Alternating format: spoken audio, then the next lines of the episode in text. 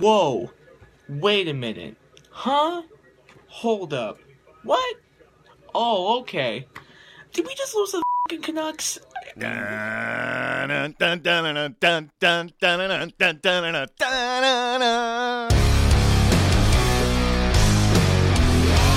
You're listening to Halford and Brough.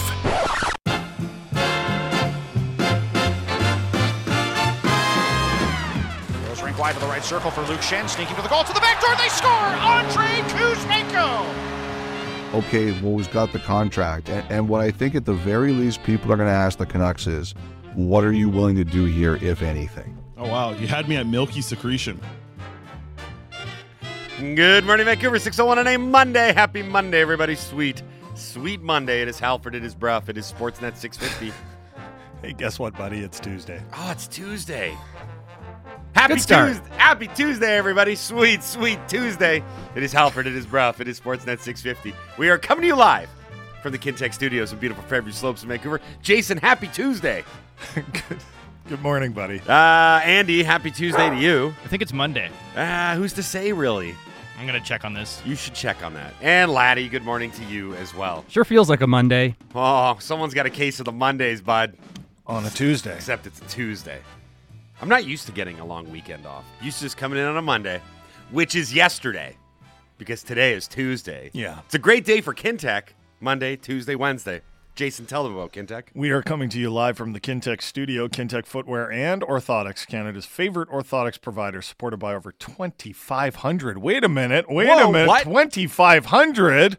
We got an update to the read. 2,500 five-star Google reviews. Find your perfect fit at kintech.net. Andy, you need to start the live stream. It says live stream starting soon, but the show has already begun. I was booking a guest who I just booked, actually. I saw that, by the way. Congratulations. Very well done. Great. Andy was putting in work this morning. Last second here. Ladies and gentlemen, our guest list for today.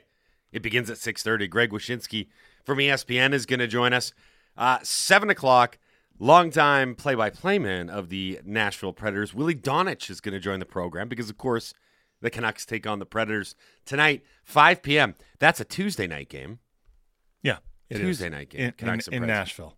Willie Donich is going to join us at 7 o'clock to talk all things Preds. 8 o'clock, it's the Drancer, so we got a big hockey show ahead. We have a lot of Canucks stuff to get into in the intro, so I'm not going to waste any more time talking. I've told you what's on the show. I've told you what's coming up tonight. Now, Laddie, let's tell everybody what happened.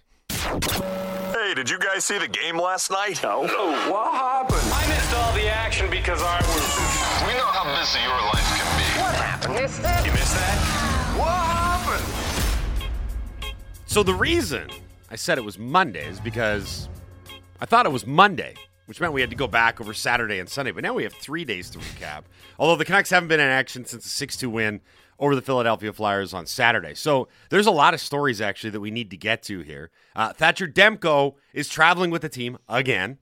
No clue when he's going to get back in action, but they got not one, not two, but three goalies on this trip. I think the main characters from the weekend, number one, Elias Pettersson for sure, the 5 points against the Flyers, and then he went on after hours with Scott Oak and Cheech.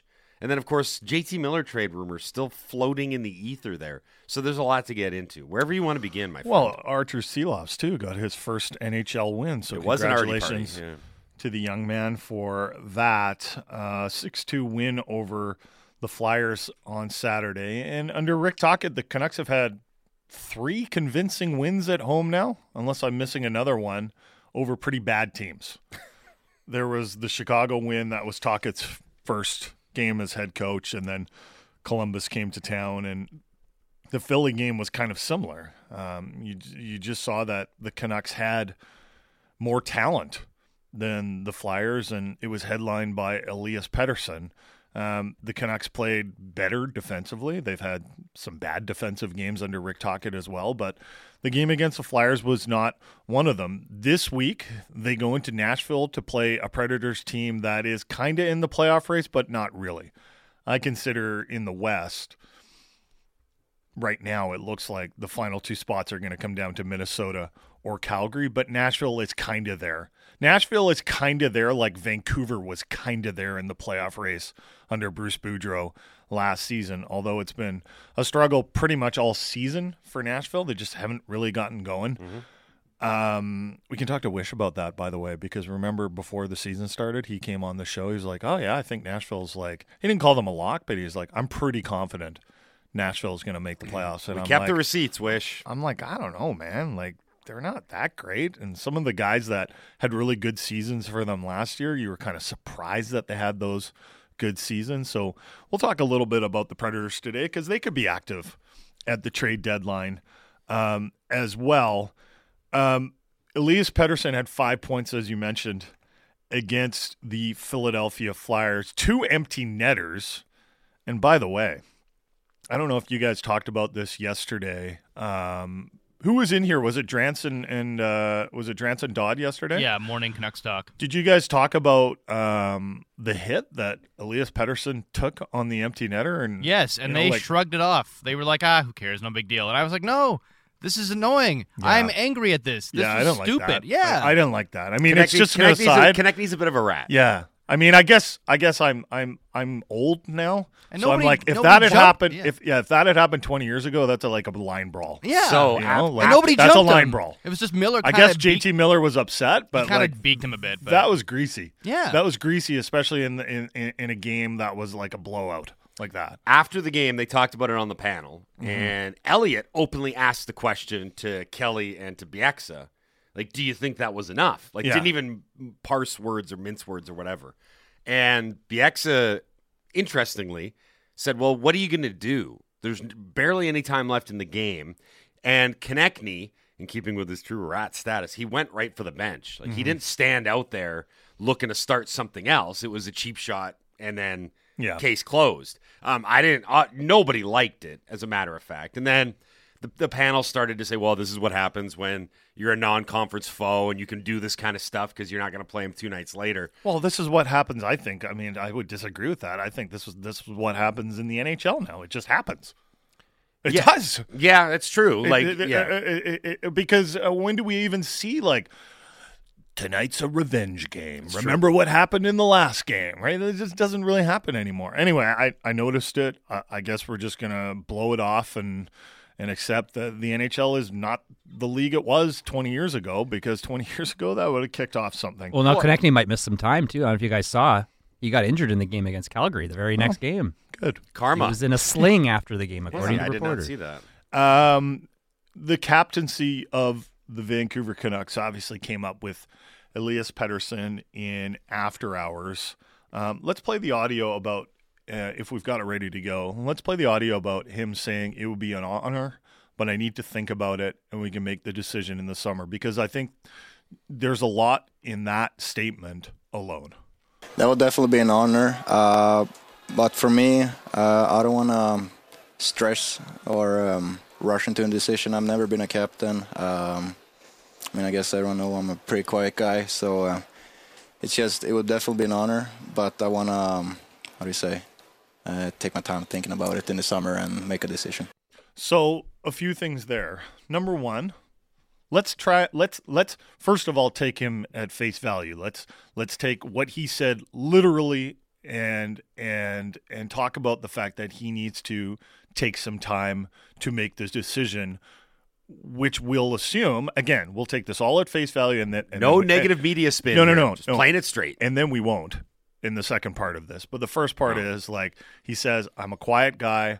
I need to make a decision on this. And this is something we brought up before, just his personality. And people will say, well, the Sedins were quiet guys, and you know, Henrik was a good captain, and Daniel was a good leader, and they grew into that role. But I have wondered about Petey. You know, he has said himself that he likes to focus on his job, right? And his job is being a good hockey player, and he is doing an awesome job of that right now. And sometimes I wonder, for the most part, I think he'd be a fine captain, but sometimes I wonder if it would take energy away from the things that he does well. Again, he seems like a quiet guy. He doesn't seem to relish being in the spotlight. In fact, I think he tried to put himself in the spotlight earlier in his career when he was turning into a star in Vancouver, And it kind of backfired, or he didn't like some of the blowback, or he didn't like some of the negative implications of being in the spotlight. I think he can be a little bit sensitive, and maybe as he's growing into the role and he's maturing and he's learning the ropes in the NHL, and he is becoming more of a leader, he's going to grow into that fine. But I don't think that we should necessarily think like, oh yeah, it'll be great for him.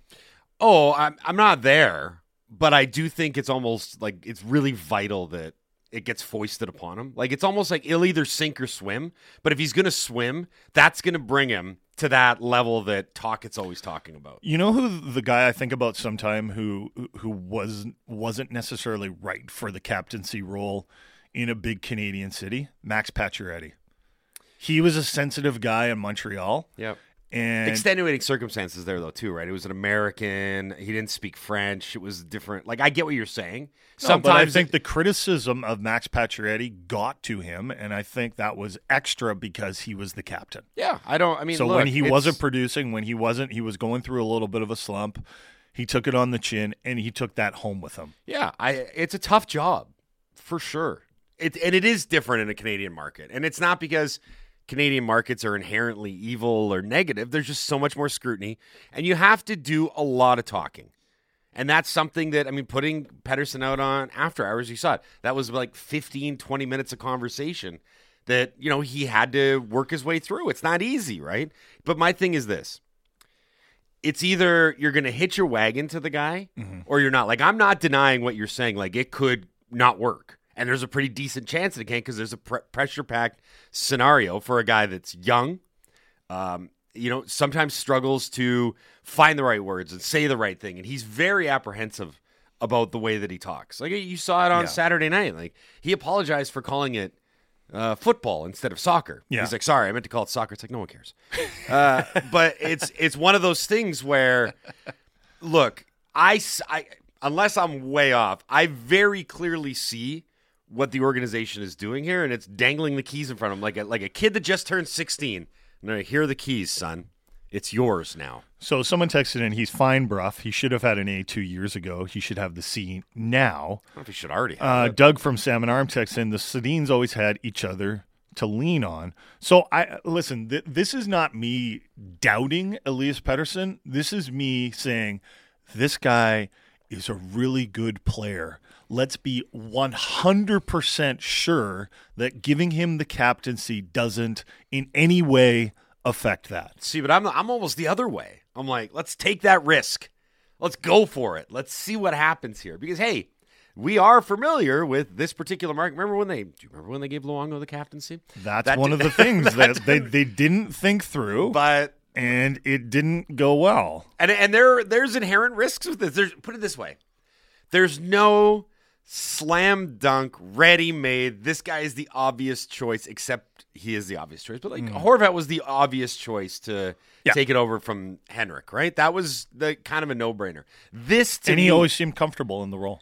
Yeah, he did it. He performed the task quite admirably. Now that he's gone, I think we'll probably look back on it and say, you know what, he did a really good job. Yeah, tough circumstances. But for me, just consider this: Pettersson now has 71 points in 54 games.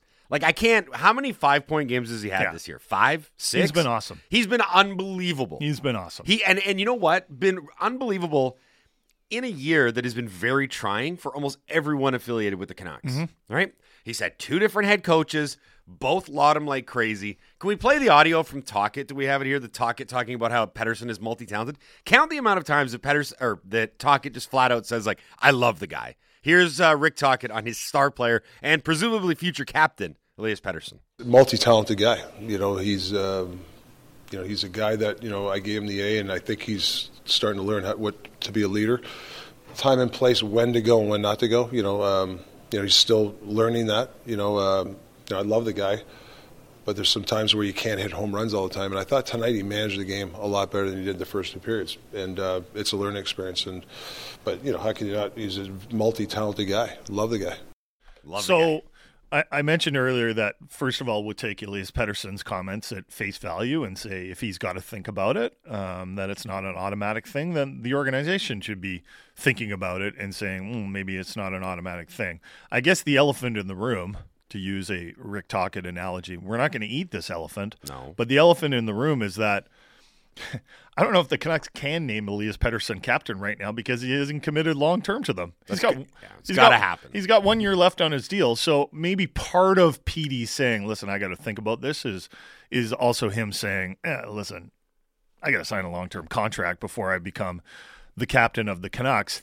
And frankly, part of me wonders, and I don't know what you guys think about this, part of me wonders is the offering of the captaincy or the floating of the captaincy, is that a way for the Canucks to convince or help convince Elias Pettersson to sign long-term? Like, say, you are so important to us that we're going to bestow this great honor on you. Yep.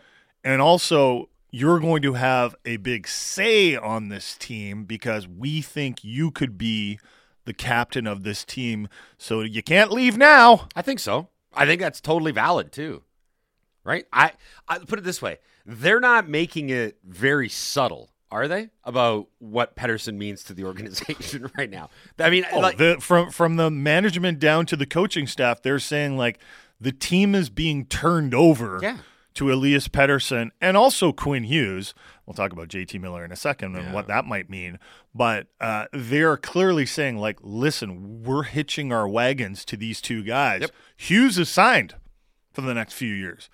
Elias Pettersson is not. Yeah, I think this is all part and parcel. I mean, God, I was even wondering last night. I'm like, I wonder. And you PR people out there, pay attention. I wonder if they would do something as creative as having, like, a joint announcement where he signs his extension and is named the next captain of the team. Oh, yeah, yeah, like, absolutely. I could see that happening this summer. Totally. Are we 100% sure that he wants it? I mean, I think he does, but I'm not. The captaincy or the long-term extension or both? The captaincy specifically, obviously wants it. No, I'm not 100% sure he wants it. I don't know. When I hear him talk about it, obviously he says, yeah, it's going to be an honor. You have to say that. But I'm just, part of me wonders, like, does he really want to have that responsibility, or would he rather just focus on his game? Here's the thing. That's what I'm bringing up. Yeah. I know. I think his first few years in Vancouver, I think, now he's come out of it fine, certainly on the ice, but I think he went through some serious growing pains, and not just on the ice, with the off-ice attention. Here's the thing.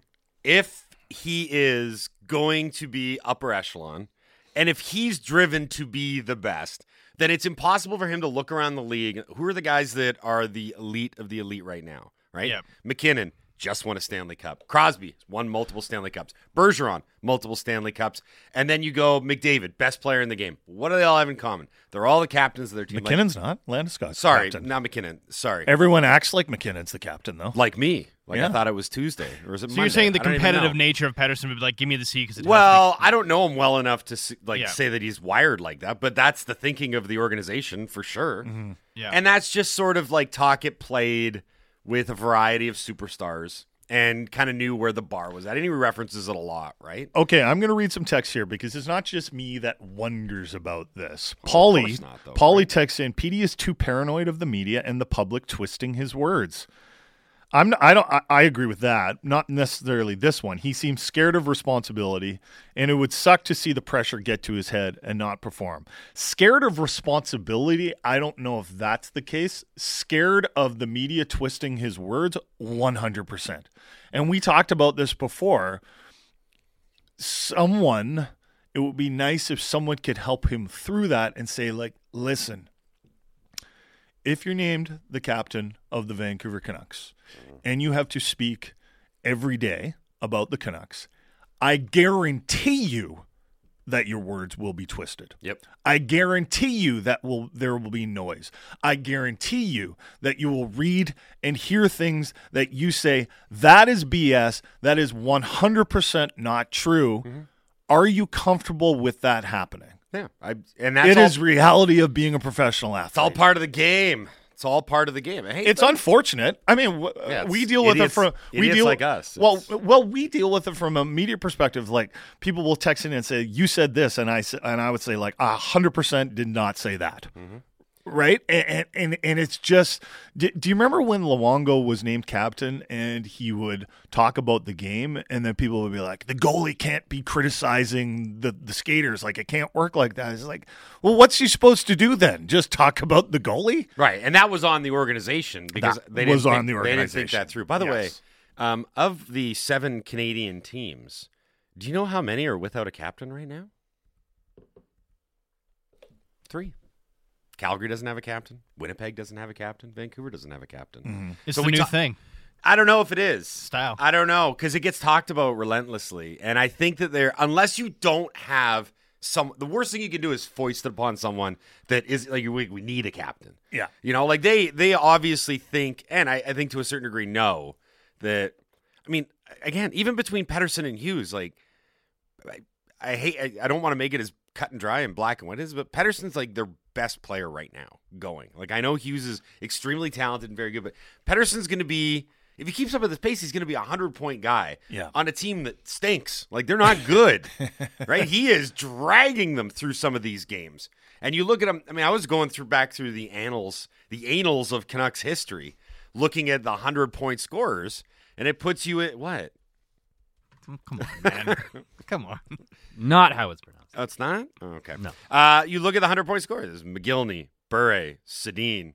I mean, Naslund, the year that he won the Pearson. Like, it is a very difficult mark to hit. Mm-hmm. And he's going to get there unless injury befalls him or something. Yeah. And, I mean, to be honest, look at the line mates that he's had this year, right? I mean, he had sort of like Mikheyev playing on one knee, and he played all right, but then they shut him down. Now he's got Tito Beauvillier, coming in every now and again. Yeah, he's got Kuzmenko spinning around incessantly. Like, an NHL rookie, a talented guy, and not, I guess, not technically a rookie, but a guy who is trying to learn the league. Listen, we all know how good Pettersson is. Yeah. So in a lot of ways, this is us discussing, we're not criticizing, we want to protect him. We want to make sure that, honestly, I want to make sure, because, listen, I think he might be a bit of an introvert. And the thing with introverts is that, for them, energy is sapped when they have to deal with too many people, right? And and you want to have this guy energized. And if he needs his space, then give him his space. But that's on the Canucks to figure out, and not for armchair psychologists like us. But it's on them to make the right decision.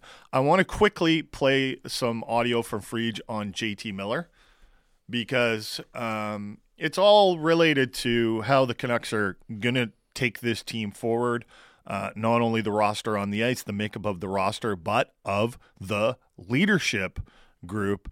And apparently teams are still calling on JT Miller, and I'd be curious to see what they are saying to Canucks management when they do call. Here's Elliot Friedman from The Weekend on JT Miller. Really quick, and you can whisper this if you don't want to start a fire. Vancouver Canucks, JT Miller, go. You know, the one thing is that Vancouver has made it very clear they're rebuilding around Pettersson and Hughes. And just forget the contract for a second. He's a good player. He's had a really weird year, but that whole team has had a weird year, but he's a really good player. I think last year there were some teams that asked about him, and so you separate, okay, do we like the player? Yes, I think there are teams out there who like the player. And now, okay, well, we've got the contract. And what I think at the very least people are going to ask the Canucks is, what are you willing to do here, if anything? So we're going to find out the answer. So for all the criticism that JT Miller has taken, he has 51 points in 56 games. For a team in win-now mode, he could help. The questions for the Canucks on this situation are many. Number one, are they willing to trade him so soon after signing him to a long-term contract extension? Because people would be like, hey, why did you do that? Especially if the return is lesser than what it could have been. Number two, what could they get for him? I don't know. I think I have no idea what his worth is on the market right now. Would teams ask the Canucks to retain salary? And would that be a non-starter for the Canucks? Where would that leave the Canucks in the present? Do you remember Jim Rutherford has said, I want to turn this team around in a year or two. It's going to be harder if you take a player like JT Miller away. Greg Wyshynski is going to join us next. So we'll go around the league because I want to talk about the Eastern Conference playoff race right now because that is very interesting. But maybe we'll talk to Wysh about JT Miller. And if we don't have time, we can play some audio from Frank Saravalli yesterday on the JT Miller situation. Be sure to text in any questions or comments into the Dunbar Lumber text line at 650. 650. Dunbar Lumber with 3 stores to serve you in Ladner on Bridge Street, Dunbar Lumber Express at Ladner Center, or Arbutus in Vancouver online at dunbarlumber.com. So much to discuss, lots to discuss, not just with the Canucks, but the NHL in general and the NBA All-Star Game. That was has the same problems as the NHL All-Star Game, apparently. You're listening to the Halford and Brough Show on Sportsnet 650. Big opinions and good bets. It's the People's Show with Bick Nazar. Be sure to subscribe on Apple, Spotify, or wherever you get your podcasts.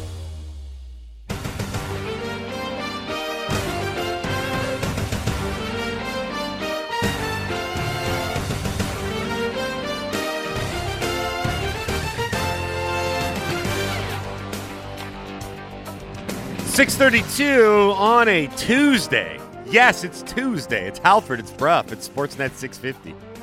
We are coming to you live from the Kintec Studios in beautiful Fairview Slopes in Vancouver. Halford and Brough in the morning is brought to you by the Dilawri family of Acura dealers. Experience the Dilawri difference today by visiting your nearest Dilawri Acura dealer today. So despite the fact that I said it was Monday and also said that Nathan MacKinnon was the captain of the Colorado Avalanche, the rest of the first half hour of the program was pretty good. Pretty good. Download the podcast if you get the chance. Must be a couple more errors that you made. That wasn't it. I mean, we still got a half hour to go in the first hour, so there's the potential for more. Anyway, download this hour and all the hours of the podcast. 1, 2, and 3. Andy and Greg work diligently to get the podcast up right away after every hour of the program. So do that, please. I encourage you. If you download hour 1 of this podcast in about a half hour's time, you'll hear our next guest, Greg Wyshynski, now from ESPN, here on the Halford and Brough Show on Sportsnet 650. What up, Wysh? Did you say that I helped put up the podcast, or is that another Greg? There's another Greg. That doesn't seem right. Yes. I thought we hit our saturation point. There can be only one Greg. I was watching the reboot of The Mole on Netflix. Remember the show The Mole? Did you guys have that in Canada? I don't even know if you did. But no. What is it? Well, it's like a show where it's like there's a team. It's like kind of The Amazing Race, but there's one person on the team that's like trying to subvert the whole thing, and is being paid by the producers to like sabotage stuff. It's actually a really fun show. But my point is that there was a dude on the show in the year of our Lord 2023 named Greg, and it was jarring because I feel like my name has really fallen out of favor. I don't think there's like a lot of, you know, if you go to the maternity ward, I don't think there's like a lot of Gregs floating around these days. That's true. Greg is in the Gary territory. There's not a lot of Gregs popping up. There's not a lot of Garys. Sorry, Greg. The other Greg is now. Fine. You know what else? This Greg looks like you. Oh, does he? Yeah. He said someone told him on the weekend that you look like the other famous Greg. That's not good. That's what I said, too. That means on a good day you look like Jeremy Renner, and on a bad day you look like Mr. Bean. So what range? What range? Okay, let's focus on the hockey here. We are going to get to the Stadium Series game in a moment, but I want to start. You retweeted this into your timeline. The New York Islanders' ownership of the Pittsburgh Penguins over the weekend, Bo Horvat playing a central role in the most recent victory, a 4-2 win. But these were huge for the Islanders in a good way, huge for the Penguins in a bad way. But big picture, it makes that Eastern Conference playoff chase all the more compelling. And I really hope that this thing plays its way out to the bitter end, because it's been a long time since we've had a good multi-team chase in a playoff race, and I hope that this one will flesh itself out. Well, I think you will, because you know you also have the Buffalo Sabers involved still. You have Detroit creeping up. I mean, you have Florida that is picking up points. It goes beyond the Penguins and Islanders. That game yesterday was really a strange one in the sense of like the news that Matt Barzal was out of the lineup and the news that Tristan Jarry was starting came within about 10 minutes of each other. And it was like, oh my God, what is going to happen to the Islanders? And then, you know, true to form in the NHL, they lose their best player, and then they win the game. And they've won all three games against the Penguins this season. So Pittsburgh's in a real pickle. I mean, like, this is one of those deals where you obviously have to keep pushing your cards in, because you don't bring back the Holy Trinity in the offseason to then, like, raise the white flag if things aren't going well. But it's just not come together very well for them this season. Jeff Carter looks cooked. They're not winning these key games that they need to win against key teams. Yesterday was one where I thought you could cement the Penguins as the winner, based on how Jari slayed at home, based on the Islanders losing Barzal, and then they let him creep back in and rally in the third period, and it's got to be a crushing loss for them. What chance would you give to Buffalo and Detroit of making the playoffs?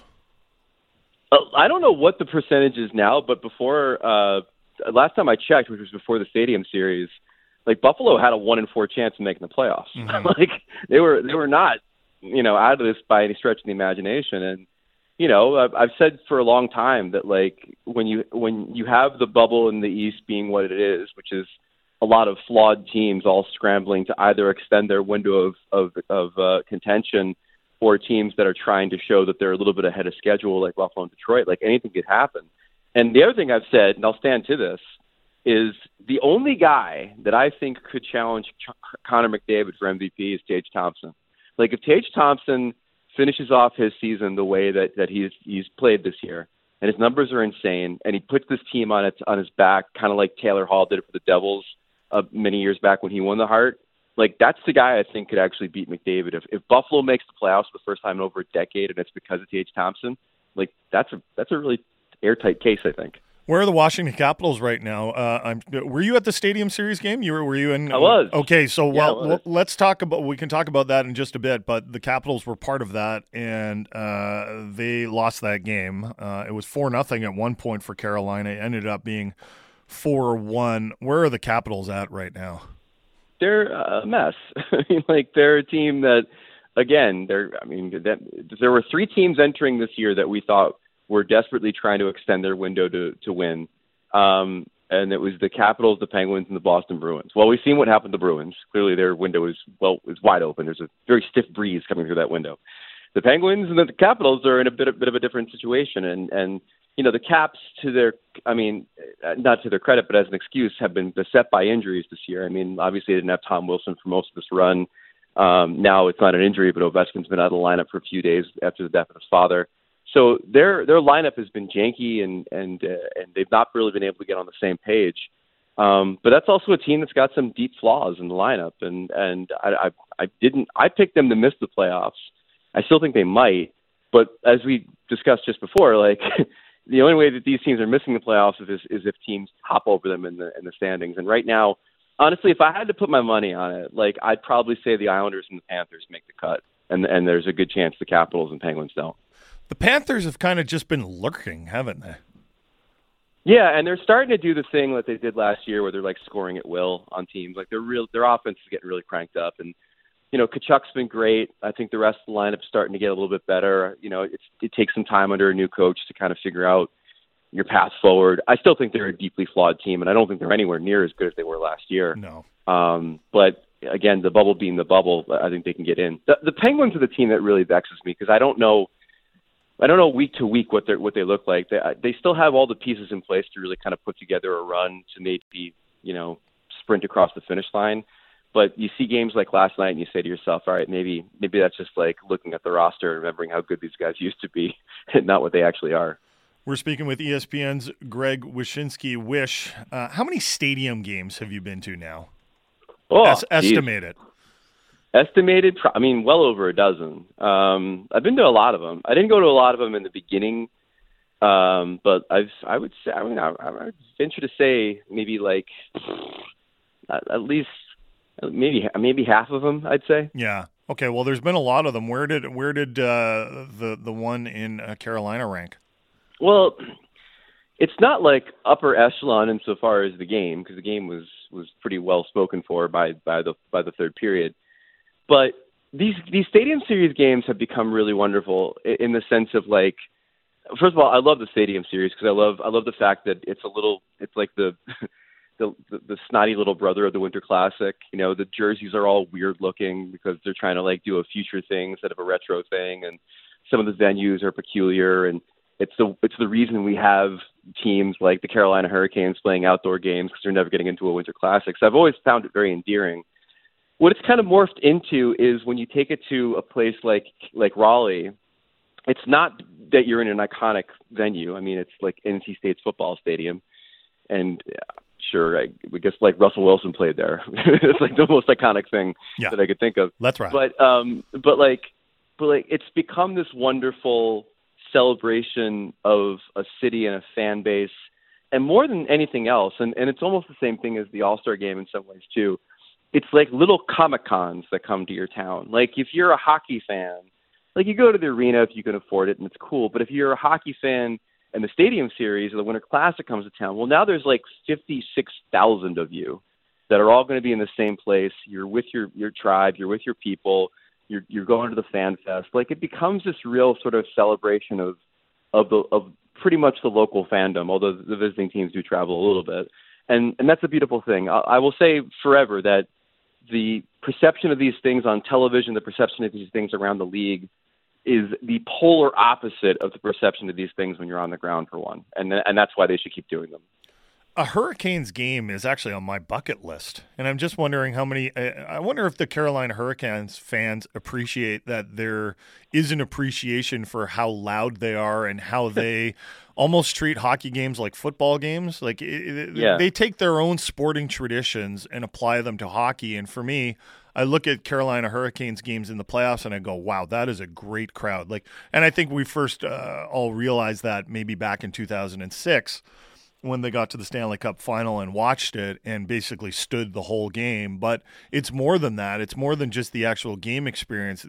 They're kind of like, I felt like Islanders fans were. I don't know at the new arena if they're the same as the old arena, but going to a tailgate before a Hurricanes game is on my bucket list as well. What was the pregame experience like? The tailgates in Raleigh are legit. Like, believe that hype. As I said to somebody when I saw him at the tailgate, it is the strangest juxtaposition between a bunch of people playing cornhole in the parking lot who also have the highest top shelf liquor you could imagine on like a folding table near their truck. Like, I don't know. I feel like they should all be drinking like light beer and stuff, but like you go over and they're drinking, you know, Whistle Pig, and they're drinking like great whiskey and stuff. And it's crazy. The one wrinkle for this Stadium Series that they did was they had a student section that was on the field. First time they allowed fans to stand on the field near the rink and watch the game. They could have been a little bit closer. There was a huge gap between where they were and where the rink was. But you couldn't see anything. Like, it's the worst seat in the house by far when you're on like ice level and you're really, really far away. But the vibe was really cool. I mean, it was all NC State students for the most part. They were doing chants and they were doing cheers. They were very liquored up, and it worked. Like, it was that, you know, little innovation that sometimes the NHL throws into these things that keeps it interesting. And I love to see them try something like that in a different venue. We're speaking to Greg Wyshynski from ESPN here on the Halford and Brough Show on Sportsnet 650. Wish Patrick Kane now kind of becomes the center of attention in trade talks, given that Ryan O'Reilly's been dealt, Bo Horvat's been dealt, Vladimir Tarasenko's been dealt. Big performance for him yesterday. How do you see this one playing out? Because a couple of the landing spots are gone for him. It's still a big ticket, but he showed yesterday at the very least that he's still got something left in the tank. Well, and a couple of the landing spots are still there. I mean, I've been saying for weeks that I think Dallas is fit for him, not only but via their positional need to add a little bit of depth on right wing to that lineup, but also he's got Pavelski there, he's got Suter there, he's got some people that he knows pretty well from those USA national teams to make it maybe a more friendly landing location. And I think Vegas is now maybe even more of an interesting spot for him because they just put Mark Stone on long-term injured reserve, opens up a ton of cap space for them. And, I mean, obviously he's the kind of player that you could see Bill Foley telling his front office, fly, my little monkeys, collect this man, bring him to Vegas. And all of a sudden he's, you know, playing on the same line as Jack Eichel. So those two places I think are still available to him if he wants to go. But there's also the competing thought of like, you know, do you want to uproot your life and try to play for a team for a little bit that's probably not going to be the one that ultimately signs you long term, or do you want to play out the string in Chicago and see if they end up with Connor Bedard and kind of play your cards more in the offseason? I think there's an argument to be made for that second thing too. I mean, the way the landscape is played out so far, there's still a lot of time left until the actual deadline, but the way it's played out so far is that it's become a real arms race in the East. I mean, all the three big trades that I just mentioned, Horvat, O'Reilly, and Tarasenko, all go to Eastern Conference teams. So it's either, I think, going to be one of two things. It's like, one, the teams in the East that haven't got in the mix yet are going to get in. And then you've got to think that at some point, some of these Western teams are like, oh, yes, we should also go shopping.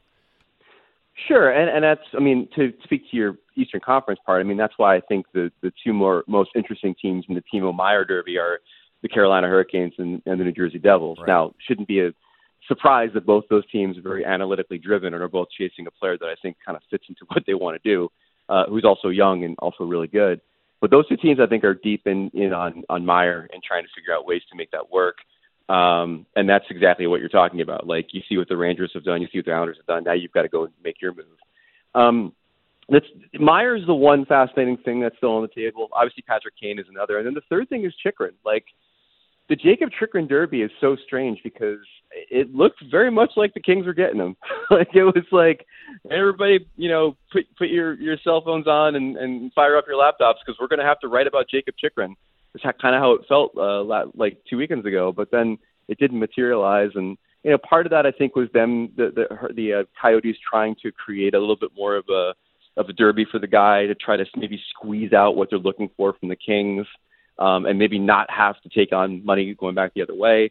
And maybe that was successful. I mean, the moves that the St. Louis Blues have made in recent weeks speak to them building a treasure trove of picks and prospects that I don't necessarily think they're going to end up using. Right. And maybe the target ends up being Chychrun, and maybe, once again, hockey nepotism swings its ugly head where Doug Armstrong is making deals with his protege, Bill Armstrong in Arizona, which wouldn't shock anybody. Okay, so in the West, the team that I think is going to be of real interest over the next couple of weeks is the Calgary Flames, because if the playoffs started today, Calgary would not be in them. They followed up a pretty emotional win over the Rangers with a pretty bad loss to the Flyers. There was the whole Alan Walsh, Jonathan Huberdeau tweet. It just seems like they're a team that has never been able to get their season started, and that's compounded by the fact that they are obviously very much all in on this season. I'm curious, what have you been hearing about this team and the level of dysfunction, especially in the wake of the Walsh, Huberdeau, Darryl Sutter thing? Are they all in on this season? Well, I mean, contractually. This season was Brad Treliving desperately trying to plug holes in a ship that was sinking and trying to do it as best he could and doing it, you know, on a short track in the summer. And so I think whatever happens to the Calgary Flames this year, it may not necessarily speak to what will happen to them going forward. Now, I can't say that definitively that that's going to be the situation with their coach, but I think that, you know, they've got pieces on this roster that they can still sort of build and mold and shape something new. I mean, when you rip out what are we talking? 80 goals out of the lineup and Kachuk and Gaudreau. Like, you don't fix that. And so the fact that they're struggling and the fact that they're not finding their way and oh yeah, by the way, you know, the goalie that they signed in Markstrom is on the downslope of another roller coaster in his career. Like, it's all these things kind of conspiring together to be a bit of a disappointing season. I don't think that necessarily means that they're going to start selling off pieces. But, I mean, as far as adding them, yeah, I think you're right. I think that maybe you get a little bit more hesitant on that regard because they may need those assets for the summer when they can really make some changes.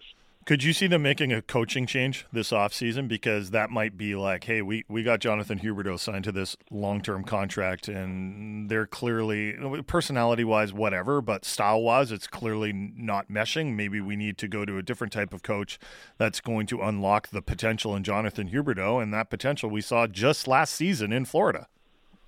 Yeah, I mean, I think that there's a certain amount of that, but I also think you have to remember that I think Sutter leaves on his own accord. Like, I think he comes there on his own accord. I think he leaves on his own accord. I don't think it's going to be a situation where they fire Darryl Sutter. I think he he's kind of he's there until he doesn't want to be there. It's just kind of how I feel about it. That's usually how you get a Daryl Sutter to coach your team, right? And leave the farm, is give him that kind of autonomy.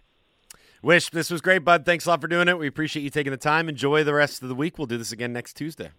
Anytime. Thanks for having me. Thanks for coming on. Greg Wyshynski from ESPN here on the Halford and Brough Show on Sportsnet 650. I know what would cure the ailing Calgary Flames. What's that? Bruce, there it is. Right now. Right now. Is he the opposite of Daryl Sutter? I could not think of a more opposite. Like, they're all hockey coaches, so they're all kind of similar. But right. Because, I mean, the agent put out the tweet that it's just negativity all the time. Who's the most positive coach in NHL history? It's Bruce Boudreau. Right. He could do exactly what he did. I'm not even joking. Like, I know this is like Halford's being an idiot on the radio again. I think it makes sense. I think it's the perfect landing spot. I don't think it'll happen, but I think it makes sense. I don't think it's going to happen either. But imagine. Would you not want to take like a subtle step towards fun hockey and not just like a giant leap towards fun hockey? Here's the thing. I think in a small sample size where you just need to change the vibes right away, there's nobody better than him because he's the perfect antidote for not having fun, right? Long term, as we saw, I don't know if he's the perfect fit, although he's had good runs in a lot of different places with really good offensive teams. I think that's the thing with Calgary. If you look at their season, I looked this up last night. I had to like triple check it. One, because I get lots of stuff wrong, so I should check it. Like but the day of the week? Because or like a lot of stuff. They've had two 3-game winning streaks this year. That's it. The longest winning streak they've had is 3. They've done it twice, and once was to start the year.